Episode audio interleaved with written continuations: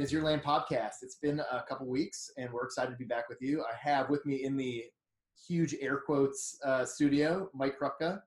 How are you doing, Mike? Doing good, man. I'm doing good. We were talking before the show.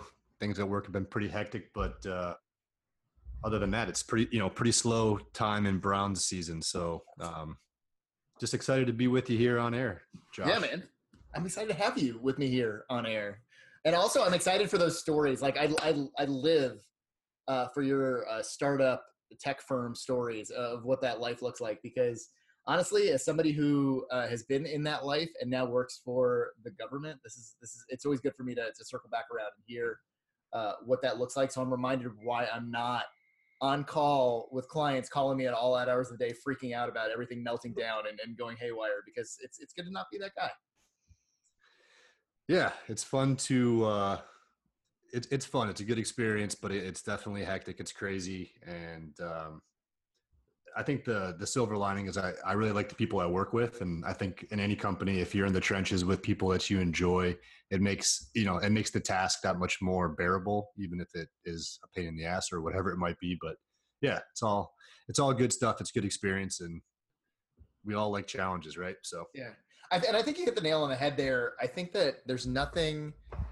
Um, there's no industry that's immune to that. I think that every industry, regardless of what you do, if you're working with people that you enjoy being around. And you don't have to be going to these kids' bat mitzvahs or quinceañeras.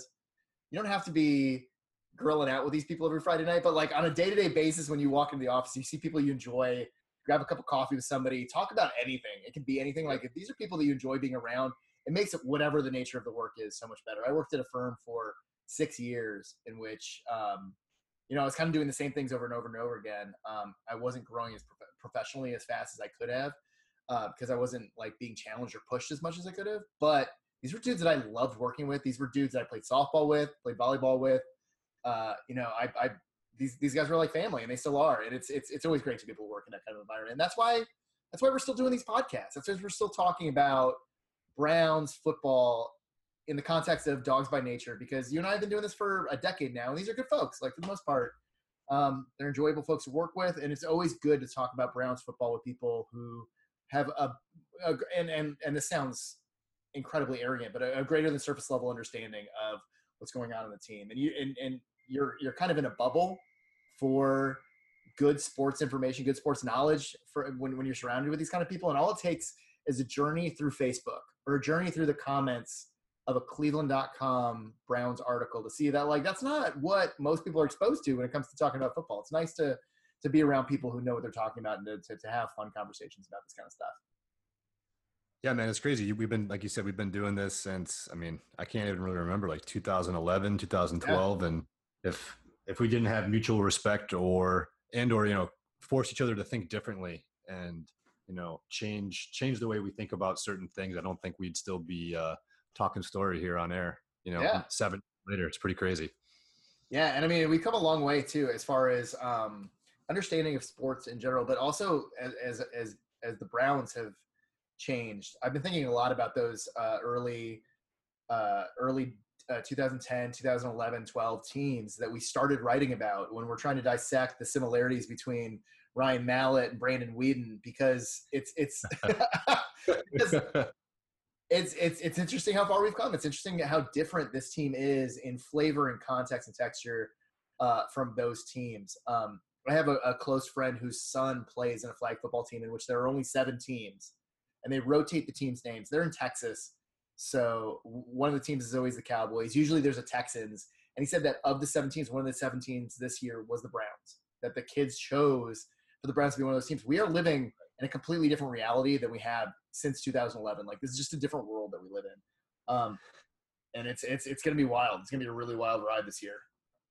Yeah, I, I had a moment excuse me, I had a moment just just yesterday watching building the Browns where it kind of dawned on me that we really are in this era that we've never been in before, where the Browns are perhaps the most relevant they've ever been in our lifetime, and the yeah the hype train is there, but the potential for this team is is legit. It's it's palpable. It's not just on paper. It's like a real thing, and we're sort of at the apex of being a Browns fan, and, and we've gone through so much, and I just had that realization in that moment.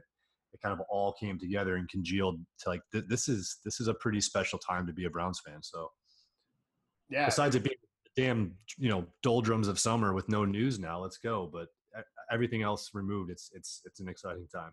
Yeah, this is this is the doldrums. It's it's incredible. I was listening to the Around the NFL podcast today, and those guys can find shit to talk about. Like they, so what? Right. what Chris Wesseling got married and got to go on vacation, and they're talking about the mechan- machinations of the league and the, um, uh, the, the the collective bargaining agreements. Like they can find stuff to talk about. They have five guys with an exclusive job. They get paid by the the NFL league office to find things to talk about, and even they are like, my stories suck. Nobody's reading any of this stuff. Like it's we're doing like divisional power rankings, and like in July, who knows what any of that's gonna look like? Like it's just it's the dead time of the year. It's um if you're if you're if you're a big sports fan, it's a good opportunity to talk about um baseball, college hmm. basketball, hmm. talk about the NBA draft. Like this is the dead time fortunately, like we're coming into July, we're only a couple weeks away from actual like meaningful football activities kicking off, um, and I'm grateful for that. But um, I, I, I, I'm so excited for the season to kick off, and I'm so excited for all of the bits and pieces to kind of come together, congeal here, like you said. Um, so it's, uh, it's, it's. I'm still going to take the time, and we're going to take the opportunity to talk about little Browns Nuggets because it makes us, it makes us happy. It makes us feel closer to that that that opening of uh, mandated activities. I haven't caught much of uh, building the Browns. I caught the first three episodes, and they were great. They were fun. Um, it's fun to watch the changes in some of the players. Like it's fun to see everybody a, a, year more comfortable in the system. It's fun to watch guys working out and and knowing the routines. Freddie Kitchens walking in with that like ultra calm, you know, duck on the surface kind of demeanor, and you see Baker walking in like the cock of the walk, kind of owning what's going on. Um, and so it's just a very different vibe. What are, what are you seeing from the last couple episodes? Absolutely. I think, first of all, the Building the Browns just the whole series has been phenomenal for me as a yeah. fan, and I think they've good done production a, value. Good production value. And what did they win? Like, as an ESPY or they did they did they some yeah. sort of yeah. award that they won, and, and they deserve every bit of it. It's a it's a fantastic series. And I, I, keep saying it on Twitter. I, I, hope they do it throughout all of training camp. But I know at the end of the last episode, they said they're, they're going to be back on August 11th. So maybe not all of training camp, but they're definitely going to be making a push before the regular season. So all that being said, I think the theme that if you're a listener to this podcast, one of the seven that are out there, maybe eight or nine now, but it almost seems like we planned out the flow of this because we were just talking about how it's great to work with people that you enjoy, no matter what yeah. the task is and that's sort of the for the first time i feel like the browns as an organization as a team just from top to bottom everybody's unified and on the same page and we look like we know what the hell we're doing just, that's the vibe i get from the building the browns i mean everybody's on the same page yeah, yeah. having a good time so um, that that's one of my takeaways it's, it's just exciting to see how everything is is uh, just uh, I don't know, everything is just clicking again at, at a really great time, and, and, and, it just looks like everything is is very well oiled. So that's that's a great takeaway for me. Um, also, I thought this this episode, this most recent episode, did a great job to kind of uh, portray Coach Monken and his relationship with the team, with the players, and it sort of squashes all that narrative that was out there about you know the, the scheme not you know yeah, kind of yeah. getting up to a rocky start and, and of course it's you know there's going to be some some bumps and bruises and some learning and, and getting used to each other but it really portrayed him as a as a leader and as a guy who's connected with his players and i think that was an important takeaway uh, for, me and, and the most recent episode and the last one i'll say is i just love freddie kitchens man. I, I, I, don't care if he's a rookie coach. All that all that stuff you can just tell this dude's a coach and he just he gets it he gets people he understands how to work with people how to motivate people and i just i just love the way he speaks to people. It, it yeah. gets your attention when it needs to. It kind of endears you when it needs to. He's just he's very spot on with how he approaches stuff and i just love the insight that the the again the series has shown us with that yeah yeah you uh you hit the nail on the head there's something really likable about freddie kitchens um, and some of that, who knows? Like we, we, we see the public surface of things, but every stop a, along the way, every team he's worked with, like the consistent vibe from the players that have worked with him, they, they love this dude. He's um he's a he's a likable kind of guy, and you can sense that. You can sense he's a chill bro. He doesn't get he doesn't get flapped. He's he's funny. that the the scene where he is on the sideline and he's he's talking to Baker and he reaches under and like tickles his chin. He's like, "Yeah, give me some of that." And like I remember watching that in retrospect and just dying. And I saw Ryan Burns on Twitter like making jokes about it. He was like, "Chin tickles for everyone this year. It's gonna be amazing." Um, Yeah. it just kills me. Like his personality just kills me. But I'm glad you brought up the Todd Monken stuff because I'm really I'm really curious what the fact and fiction there is, what the divide is. Like, if we're being honest, like there's always nuance here and there's always shades of gray. And obviously, like incorporating two guys who fundamentally have different schemes. Everyone wants to point to these schemes as being very compatible. Like they're not. Like Todd Monken runs a downfield passing offense, and what Freddie Kitchens did over the last eight games of the season this year was very quick hitting. It was, it was a lot of misdirection, a lot of rub routes. And I'm not saying that there aren't concepts of both in the playbooks of both, but like what they're aiming to do is very different. They're going to have to find the synergy between those two points. And I'm really interested to know how much of Mike Silver's report is valid that the Browns are really kind of having to sort out what they want to be about, what their offensive identity this year is going to be because it's so philosophically different. Now, they're working it out. That's what OTAs are for. I'm not Right. saying this to be a doom and gloom or like a, a, a harbinger of bad news. Like, it's OTAs. Now is the time to figure out what you're going to be about, to install playbooks, to figure out what you're good at, and, and feel uh, figure out what you're uh, what you need to work on. But um, I'm, I'm curious to see what the reality there is. And my, my concern is, that the Browns' offensive line hasn't gotten any better. It may have, it may have gotten significantly worse with the departure of Kevin Zeitler uh, and the plugging in of an unknown in either Austin Corbett or um, what's his face? Not Cray, the uh, not Kalis, Kalis, the uh, St. Edwards product, uh, Calise, Calisi, um. The right guard. Um, either way, like it's probably going to be a little bit worse. So like, are we are we really the kind of team that wants to institute a heavy downfield passing attack? I don't know, and I think that they have to figure it out. So I'm I'm, I'm interested to see how that transition goes. Yeah, it was. In, it's interesting that you bring up uh, Coach Monken because there was a, a again a spot on the last episode about Coach Monken and sort of the the players' introspective view of how hands on he is and, and kind of how he sets the bar and what he expects. And sure, that's all.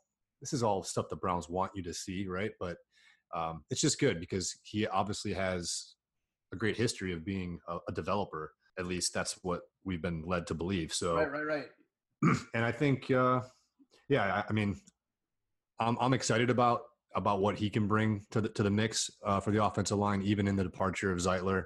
I think there's going to be certainly some uh, some some learning curves there, to say the least. Yeah, yeah, and it's and it's great. Like we talked a little bit about how when you have different ideas on this podcast, Mm-hmm. it makes, it makes the podcast better. Like you Yes. me butting heads because you're an idiot about Duke Johnson makes this podcast better. Monken and Freddie Kitchens having a different offensive philosophy is just going to make them better as long as they respect where the other person is coming from and they find the things that, that are that are both valuable here. Uh, I love it. I, I love that they didn't bring somebody in that was just a yes sir. Like I'm going to run whatever you want me to run. I'm just trying to to make to look good in your offense. I want somebody who looks at this a little bit differently, but Yep. that understands that Freddie is quote unquote huge air quotes driving this fucking bus and is responsible ultimately for the product that's on the field. Yep, and that's a great point. I think I, I don't know. It's just when you, when you get two smart people in a room, like you said, you're going to take a little bit of what you have to say. You're going to take a little bit what I have to say. We're going to disagree about that. We're going to disagree about this. But at the end, whatever we decide is probably going to be a whole hell of a lot better than, you know, it, it's going to be a little bit of you, a little bit of me, and it's going to be good. Yeah. It's just trying to figure out, you know, when, when to push and pull on that relationship. And that just takes a little bit of time. So I think, sure, it might be there, but I think, again, like you said, it's OTAs. It's kind of overblown at this point, And Very overblown. We're never going to even talk about this once training camp starts. It's not even going to be a thing. It's Yeah, just, it's of in it. the moment. Yeah. None of it's gonna be a thing. And fuck Mike Silver. Like honestly, like why do you have to be such a drama queen about every? Like we know, and we know the reason why. Like Right. we know why he has to be a drama queen about everything. But Ugh. Jesus, man, it's OTAs, and you're stirring up this like. First, there's a drama about the the the play calling, and then there's the like veterans had to approach Baker Right. Mayfield to let him know that his tone was off on Duke Johnson. Like, I promise you, I would bet my set, like I would bet a paycheck. I was about to say salary. I would bet a paycheck Nobody here is rich. now Um, who's a mess? I would bet a paycheck that that was like a 40 second conversation where it's like, yo, man, Exactly. this is this dude's livelihood. Like maybe this, these aren't the equities that you want to be involved in. Maybe this isn't the situation that you want to get yourself.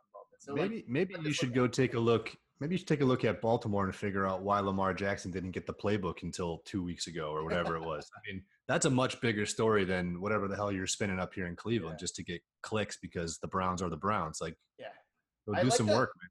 I like that the Browns could be one of the most well-oiled machines for the next 10 years. They could be very comfortable. They could have a model NFL franchise for the next six, seven years. But the troll that we're gonna have now is Mike Silver because like he's never gonna let that go. He's never gonna let the Hue Jackson shtick go. Like ever. It's it's it's always Yeah. gonna be a thing. I can't wait to get to that point. I mean, who cares? Yeah, I certainly don't. I don't care right now. Like I think it's funny. I was just like, oh, Mike Silver stirred up stuff. Like great, good good for you, Mike Silver. Like get your clicks, get your clicks, bro. Like nobody, everyone else is excited. If you want to post a bunch of gossip columns, you do you. Um, yeah. So so uh, so it's interesting. Like Mike Silver is is, is kind of stirring up some, some stuff, and we're talking about the the um, the way that Todd Monken and Freddie Kitchens are going to have to put together a playbook um, that's going to best utilize the talent that they have in place.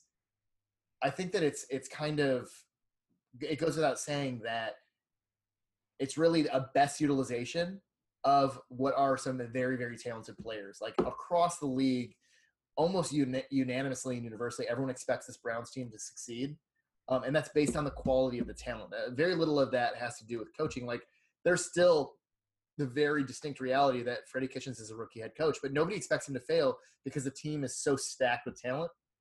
And that got me thinking about those 2011, 2012 teams in which like some of these coaches just didn't have a chance. Like they didn't have a prayer. Like they were going to a season on both sides of the ball in which the best players that you had to get excited about were Jamir Miller and hmm. Barkevious Mingo and Mingo. Brandon Brandon Brandon Weeden throwing five yard slants a hundred times a game to Mohamed Massaquoi. Like these guys didn't have a chance. And I was thinking about this because I'm watching the Giants this year, and I'm thinking like these dudes don't have a chance. Like Pat Shurmur doesn't have a chance this year to to to crush. Like, is there a more unlikely story this year than the Giants winning ten games? Is is is Pat Shurmur just completely screwed in New York? I, I, kind of feel like, I mean, I don't know. I, I, I think Shurmur kind of is who Shurmur is. I mean, he was, he's the same guy in New York that he was in Cleveland. He, Is you know, he? he was, he the same guy?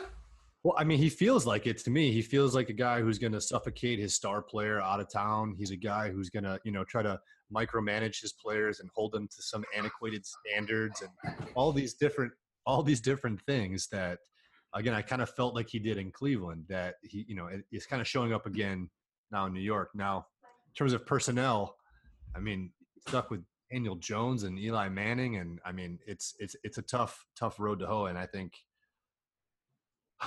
yeah, I mean, that, that's a very unlikely scenario. I don't see the Giants winning anywhere close to ten games, but that's Oh, just me. And look, like I want to talk about that for a minute.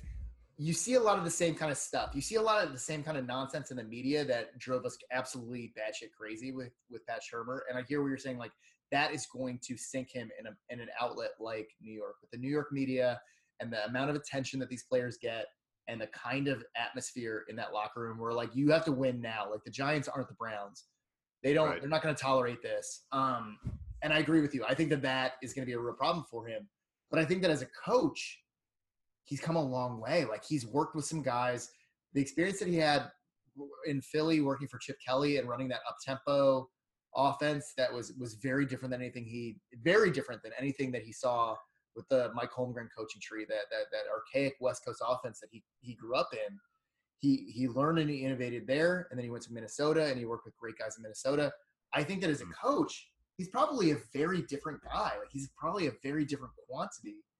But a, you're right. Like his demeanor and his attitude hasn't changed a bit. Like his press conferences look very similar. Which, Yep. Which We bat, we battled. we battled. We have hard nipples and we battled. um, um, that that's a shout out to the fact that if you go back and look at the tape, almost every Pat Shurmur press conference featured uh, really hard nipples. I don't know why.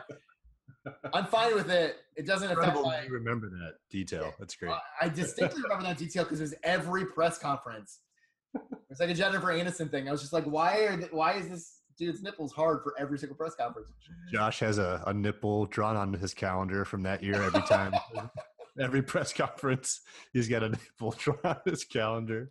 I don't think I have a weirder Browns fact either. Like I don't think there's a thing with coaches that thinking back, like going back in retrospect, like I that stands out to me more than Pat Shurmur's nipples. Like maybe five years from now, we'll think about um, uh, uh, Stump, the running back coach. We'll think about his beard and how he looks like Gandalf at training camp this year, and we'll be like, that was weirder than Pat Shurmur's nipples. But I don't think they're. I think that Pat.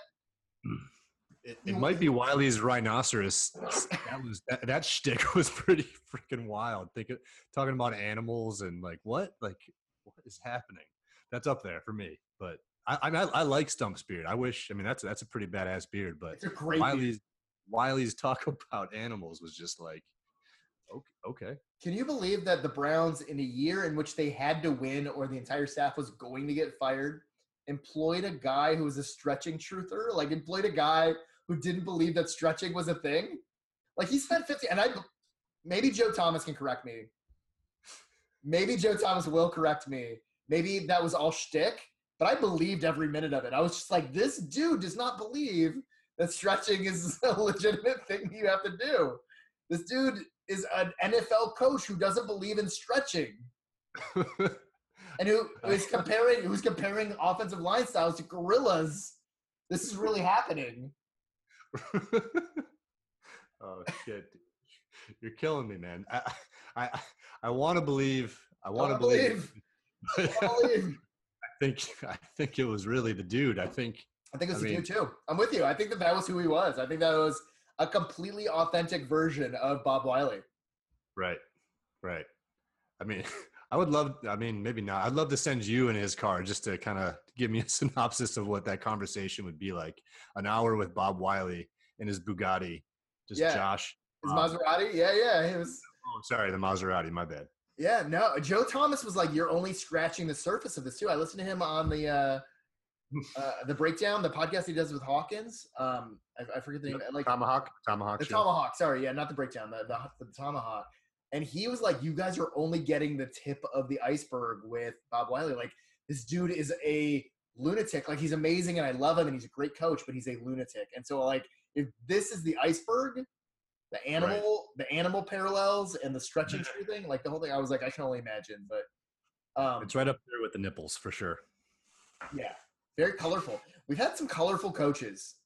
We've had some very colorful coaches, and like it's weird that like Gregg Williams doesn't even jump to mind with with how crazy that dude was because we've had yeah. people that are at the next tier above Gregg Williams, and also Gregg Williams is full of shit. Like Gregg Williams is bullshit. Like all of his shtick went away the second he became the head coach. Yeah, it's true. He was still he was still kind of like that hard nosed type of dude, but yeah, he kind of went away from some of those like just off the wall type comments yeah. and yeah. I watched that. I watched Gregg mm-hmm. Williams. I watched Gregg Williams get named the head coach, and literally the next press conference, he became an adult. He, he showed then, up with like a tie, like yo. What? Yeah, he had thoughts. He was collected. He talked about like the vision of the team. It was like he either he and I have trouble discerning which of this is shtick and which of this is who he really was. But he was just like, this role demands this kind of an attitude, and it was believable. I was like, uh, oh, like this is who you are. I think this is. I think this is actually who you are. Not all of that other screaming and yelling and putting your balls in the C gap and all that kind of stuff. I think that this is actually who you are. And the right. screamy, yelly persona is your defensive coordinator persona. And I get like maybe that works. Maybe your schemes don't, but maybe that works as a personality thing. So before we transition, uh, this all that Gregg Williams is like the perfect example, in, in my opinion, from the outside looking in, of what Freddie Kitchens kind of summarized in the last episode of Building the Browns, which is usually the coach who's the who's the loudest. Like you got to step back and actually listen to what he's saying. Is he actually coaching you, or is he just saying like a bunch of loud noises? And it's it's it's oftentimes he said the loudest coaches are the ones that are are teaching the least and so I, I have to imagine, again, given that shtick and what we heard, is that yeah, it's a it's a rah rah type of thing, but in the end, it's not really what's it teaching, what's it coaching, and I think that's what kind of distinguishes, you know, the, the the two positions. It's it's just weird how one day he's one way and the next day he's the head coach, and all of a sudden he's a student. Now he's trying to to, to tell you like actual stuff. It's it's just weird. It doesn't make any sense to me. Yeah, it didn't make any sense to me at the time, and uh, it doesn't make any sense to me now. And I'll be curious to see how quickly he reverts as the the Jets DC, just to, to going exactly right back to where he was before. Hmm. Um, I'm going to take this time to take a break, let our sponsors uh, talk about some stuff because I think we have sponsors, um, and then we're going to come back and we're going to do a lightning round. All right, we're back.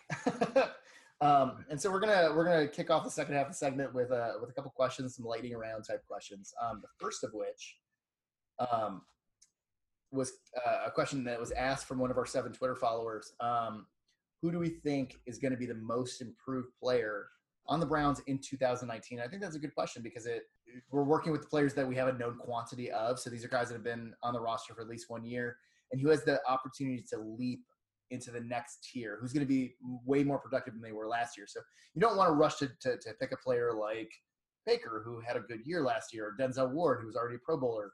So, so, so you want somebody who, who shows that kind of improvement potential. So who Mike Mike Krupka, who do you think is the uh, candidate for most improved player? Uh, I mean, being serious, it's got to be Chad Thomas because if he did nothing the year before, doing something in 2019 is an improvement, right? Um, but no, I think you know you heard about him at least the first day of the the mandatory camp. You know, he was kind of making some plays and he was seen doing some things inside and outside so that was good to see. So you know the defense could really and the team really for from a value perspective from the draft could really use him uh, or, or, or, value him stepping up this year. That would be a, a huge improvement. Uh, so i'd like to think that'll happen but back in reality um, i think and this might sound a little bit crazy, but I think Njoku is primed for a big improvement. I think you know he's contributed pretty well, and he he came along very well at the end of last year but I think on a consistent basis, if he can produce, he's he's he's primed for a big boost this year um, on offense. And then, yeah, um, maybe Austin Corbett as well. Yeah, I mean, I love, really, I love that you're giving. I love that you're giving three answers to this question. Where I said most improved player, and you're on to your third player. But go on. No, tell me about Austin Corbett.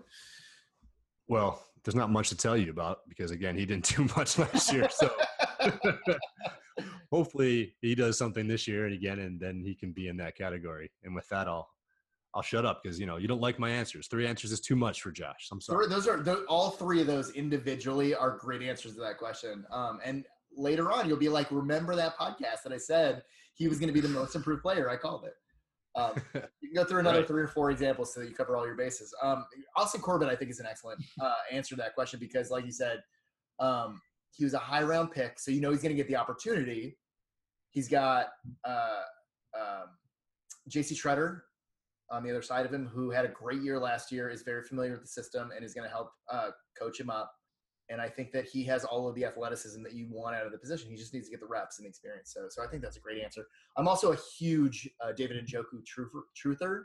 For those of you that don't follow me on Twitter, I spend a lot of my time on Twitter arguing about David and Njoku. I think he's incredibly talented, and I think that tight ends in general need to be viewed on a three-year curve. Like I, I think mm-hmm. these guys don't just immediately explode on the scene. It's a hard position to pick up, and there's nobody in the league that was more raw coming in than David and Njoku. He's 20 years old. He was yep. just a pass catcher at Miami. He's basically just a big slot receiver. Um, he wasn't a guy that was expected to do any of the fine, uh, fine-tuned things that a tight end is expected to do in the league. So you saw it last year. As soon as he started getting passes that weren't thrown in his shins, like his drop rate went precipitously down, and his uh, conversion rate on third downs and his big play percentage went up. Um, I do think that he was hobbled all year with a knee injury, and I think that you're going to see the best football that he has this year. He could be, he should be a top eight tight end in the league this year. Should be. I agree. I agree. Um, and when you look at that list, especially with Gronkowski out, it's not hard to find guys that he should be leapfrogging, especially with his talent. Um, the guy that I am going to pick, however, I'm going to pick a second guy because I'm pulling a Krupka here, is uh, Larry Ogunjobi, and I feel like that's a kind of slam dunk of an answer because he was he was also hurt so much of last year, and there was absolutely nothing else on the line besides him and Myles Garrett. And I think he is poised to have a tremendous year in the middle of that defensive line. I think that he's going to maul people. I think that consistently him and Sheldon Richardson, provided they can both stay happy, are going to absolutely crush the middle of that pocket. And I think that the Browns' defensive line might end up being the biggest uh, strength on this team next year. You have four guys that each individually are expected to carry the load for other teams historically by themselves. Larry Ogunjobi was essentially the guy in the middle of the lineup last year. Myles Garrett was a single-handed pass rush wrecking crew, and then you had uh, Sheldon Richardson crushing it in, in, Minnesota, and Olivier Vernon is the sole uh, edge rusher in New York. So these are all guys that got the best of what a defense had to offer them last year, and now they're all playing together. So there's not going to be a single guy that they can focus on, and I think that that's going to lead to all of them being a lot more productive than they have been. I think you just named like five players, by the way.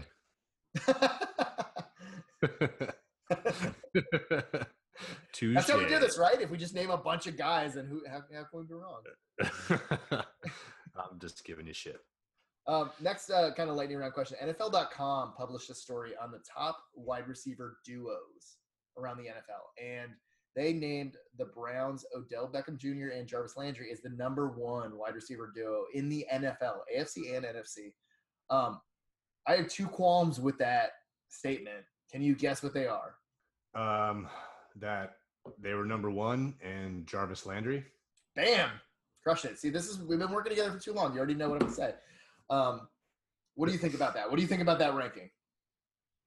Yeah, I mean, it's interesting. It, there's around the league, there's a lot of respect and a lot of love for Jarvis Landry in our little Twitter world and the Cleveland pocket of that world.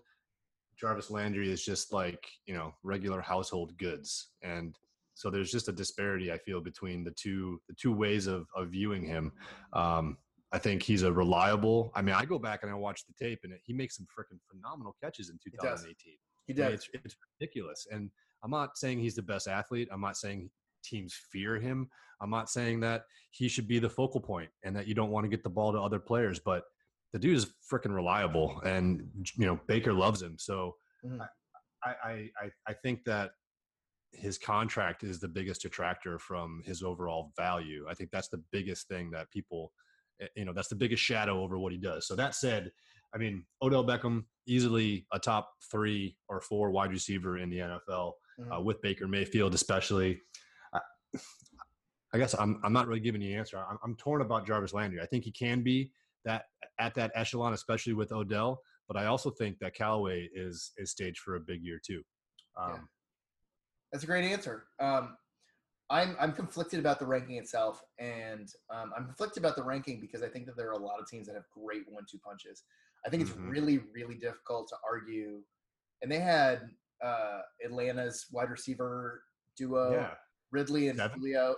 Yeah, they had him seventh or eighth, which I thought was really, really low. I think that that's really low. Julio Jones is an absolute monster. I think Calvin Ridley is a monster. I think that Mohamed Sanu, and this was a question about duos, not trios, but Mohamed Sanu is a great number three receiver. That's a really, really good team. And I think that ranking them that low is really hard. The fact that Pittsburgh yep. didn't even make the list with the guys that they have is is is kind of a slap in the face of the people that are still in that building, and they're going to take that as fuel. Yep. I'm I'm freaking surprised that DeAndre Hopkins and Will Fuller are as low as they are. I mean, yeah. that's a pretty damn good duo, especially with you know Watson throwing the ball. I'm I'm surprised it's that low. Yeah, um, me too. I think part of the reason is that Will, Fuller, Will Fuller has struggled to stay healthy, and they they're, they're yeah, concerned about his durability. Yeah. Um, yep. But as far as the Browns are concerned with this, my biggest hangup here, and I love Jarvis Landry, and I'm glad he's on this team. Like I am not a um, I'm not a guy that wants to see him go. I am a I, I hear you on the fact that he is dramatically overpaid for the kind of production he has, and that he didn't have his most reliable season. The the the, the mm-hmm. biggest thing that Jarvis Landry does to you for you is that he catches absolutely everything and that he's one of the best blocking wide receivers in the NFL. So he's reliable, he's tough, he's strong, he'll make the contested catches, and he catches every everything that's in his zone. And this last year was one of the least efficient years that he had as far as um, they ran him on a lot of routes that he's not going to excel in. They ran him in a lot of vertical routes, a lot of downfield stuff. That's not how you want to use Jarvis Landry. And also, like, he dropped more balls than you're used to seeing. Yeah, also, the flip side of that is that, like you said, with Antonio Callaway and Rashard Higgins, I think he's mm-hmm. like the fourth best receiver on this team. And I know that that is an unpopular opinion, but I think it's the truth. I think that when you look at the numbers, I think Rashard Higgins converted and was much more explosive on the plays in which he was targeted. He was much more reliable catching the ball. He had a better uh, chemistry and rapport with Baker, and they didn't force the ball to him. And he caught absolutely everything that was thrown. He was kind of the version of Jarvis Landry that everybody wants Jarvis Landry to be. And I'm concerned that like because of Landry's contract that you know that that might be this might be the last year that we see Higgins doing that in Cleveland um, because some team is going to see uh, all the value that that um, we're getting out of Higgins and they're going to want that on their team. So if, if I'm rewriting that article, mm-hmm. Cleveland's probably in the top three. You can make the argument with Atlanta. You can make the argument with Minnesota very easily. Adam Thielen and Stefon Diggs are an incredible right. duo of wide receivers. Right. And the drop off between one and two there isn't as dramatic as it is between OBJ and the next guy below him. But if I'm talking about Cleveland setup, I'm definitely putting Antonio Callaway or Rashard Higgins at that number two and not Jarvis Landry. It's interesting. Yeah, I mean, I'm I'm going Cleveland probably top five. I don't know about number one. I, yeah. I, mean, I love I love it, but I'm not I'm not believing it just yet. But yeah. I mean, with Higgins, I think the key is that and last year, you know, his market share was only 11 percent. Yeah. Right. So, and with that, he did 600 yards and four touchdowns. Monster. Um, and they were all important. Yeah, and I mean, I'm pulling up next gen stats, right? And so his and I and I tweeted this out again today. His, his 73% catch rate is ranked the NFL's 13th best, and that's with a minimum of 43 targets, right? Um, and he has 11.2 yards per target, which is tied with Antonio Brown. Um, so, anyways, point being, very productive receiver in, in the limited snaps that he's had. Give him more snaps, give him more looks, get the ball to him down the field more, and good things are going to happen. And to your point, you know, I'm really glad that we locked him up again for this year for the option, and I, I really hope that we're able to bring him back uh, and extend him um, after this year. Yeah, yeah, me too, me too.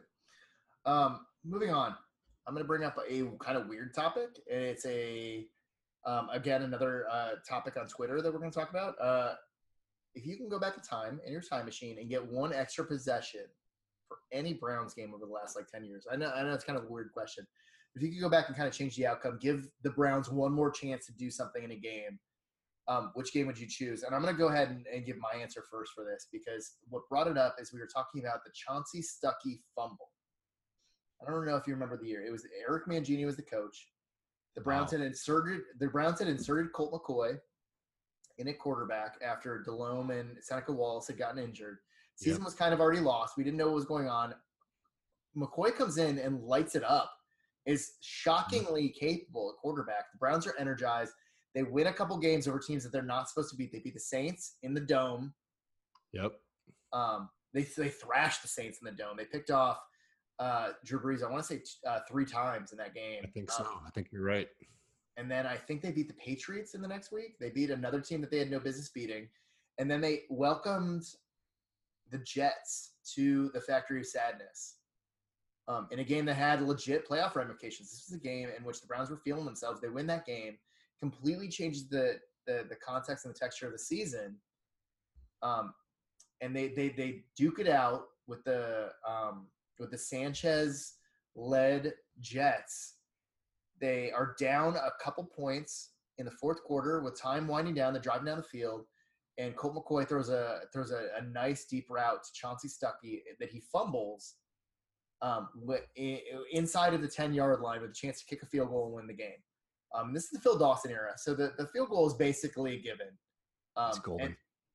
yeah, it's, it's, it's, it's, it's basically a, a, done deal as long as he retains possession of the ball. And he inexplicably catches the ball and then fumbles it. Jets recover, game's over.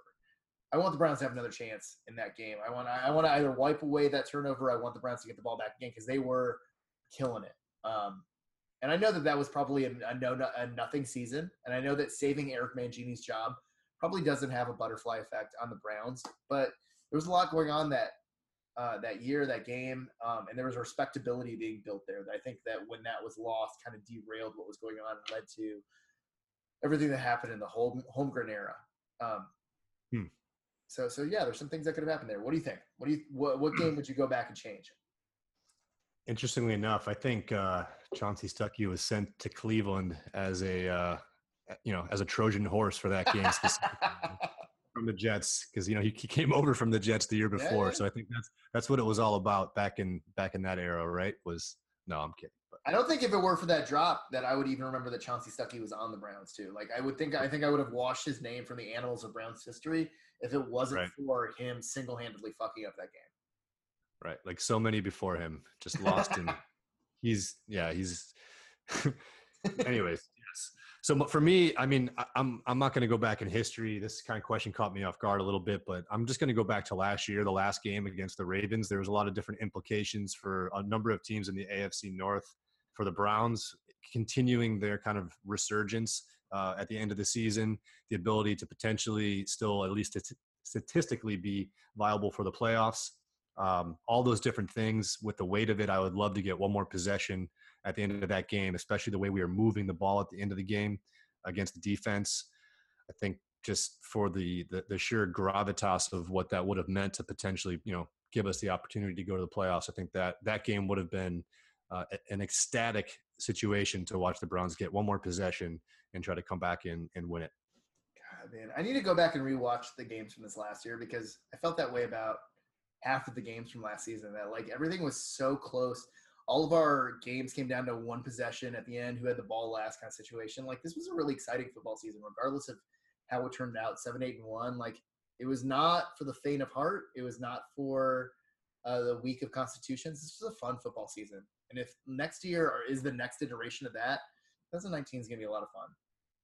Yeah, for sure, man. It it it just it had every game had that feeling as though like something could happen.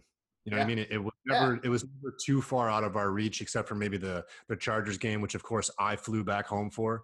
Oof. But Gross. every other game, you know, was right there, and we could have done anything. Like it, it, you just you had to be ready for it, and it was a feeling that we haven't had in quite a while. So yeah, looking forward to the the iteration that is 2019 with even more talent on offense and even more talent on defense. It's it's fantastic. Yeah, a lot more talent on defense. I actually like that's the biggest change on this team. Um, which brings us to our last question here, um, which is uh, who do you think the the most important three players on the Browns outside of Baker Mayfield are? Like with that revamped defense, how many of you, how many of the most important three players on the team for you factor into that defense?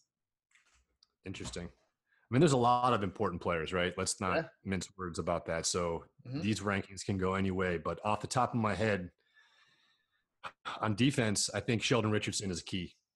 I think mm-hmm. he's the first guy that comes to mind. If he can have a monster year, he's going to free up everybody else to eat because he has the ability to to win in any situation, one on one, two on one. I mean, he can he can take on two guys and still win. So I think that's an important player uh, for the whole defense. I think you gotta you gotta also look at. I think Greedy Williams. I mean, you, you drafted him in the second round. You expect him to come in and be able to to be a cover guy if he can come in and produce at a high level, you've got a duo of Ward and Greedy, and that's going to change the face of this defense and change the, the way offenses approach us. That's for sure. And then I think the, the last guy for me is is Myles Garrett. He's he you know he's your number one draft pick from a couple years ago. He's now got support, and he's going to be able to just unleash on quarterbacks. And if he can do what he's supposed to do and what I think he can do, it's going to be uh, it's going to be lights out for for a lot of quarterbacks this year, man. Yeah, can't agree with any of that. I, I think that when I made this list, I included Larry and Sheldon kind of as interchangeable here. Some sort of hmm. interior pressure, some sort of exterior pressure. And for me, the third player was uh, Denzel Ward, um, who's kind of interchangeable in this idea with Greedy Williams. Somebody that can hold down coverage in the back end to give these guys enough time to get home. But I think it's interesting that both you and I uh, focused on um, defensive players that we think that um, the offensive players, as long as Baker is healthy, um, are kind of interchangeable. As much as we love OBJ, as much as the Chubb or Chubbernaut is an absolute monster, the Browns are deep at skill position, and yep. I don't think that losing any one person outside of Baker would cripple the offense. I do think that losing a couple of these players uh, in key positions on the defense would cripple the Browns' uh, chances of making the playoffs and making waves when they get there. I will say one one other. At this point, he's the the unknown soldier. That's the right guard. I think is another important, just you know, position this year. Whoever that ends up being, they have to come in and produce at at least a mediocre level. Um, that's a very important position with Baker being a short quarterback. excuse me, being able to create those that that that pocket in the middle and those throwing lanes for him is going to be important.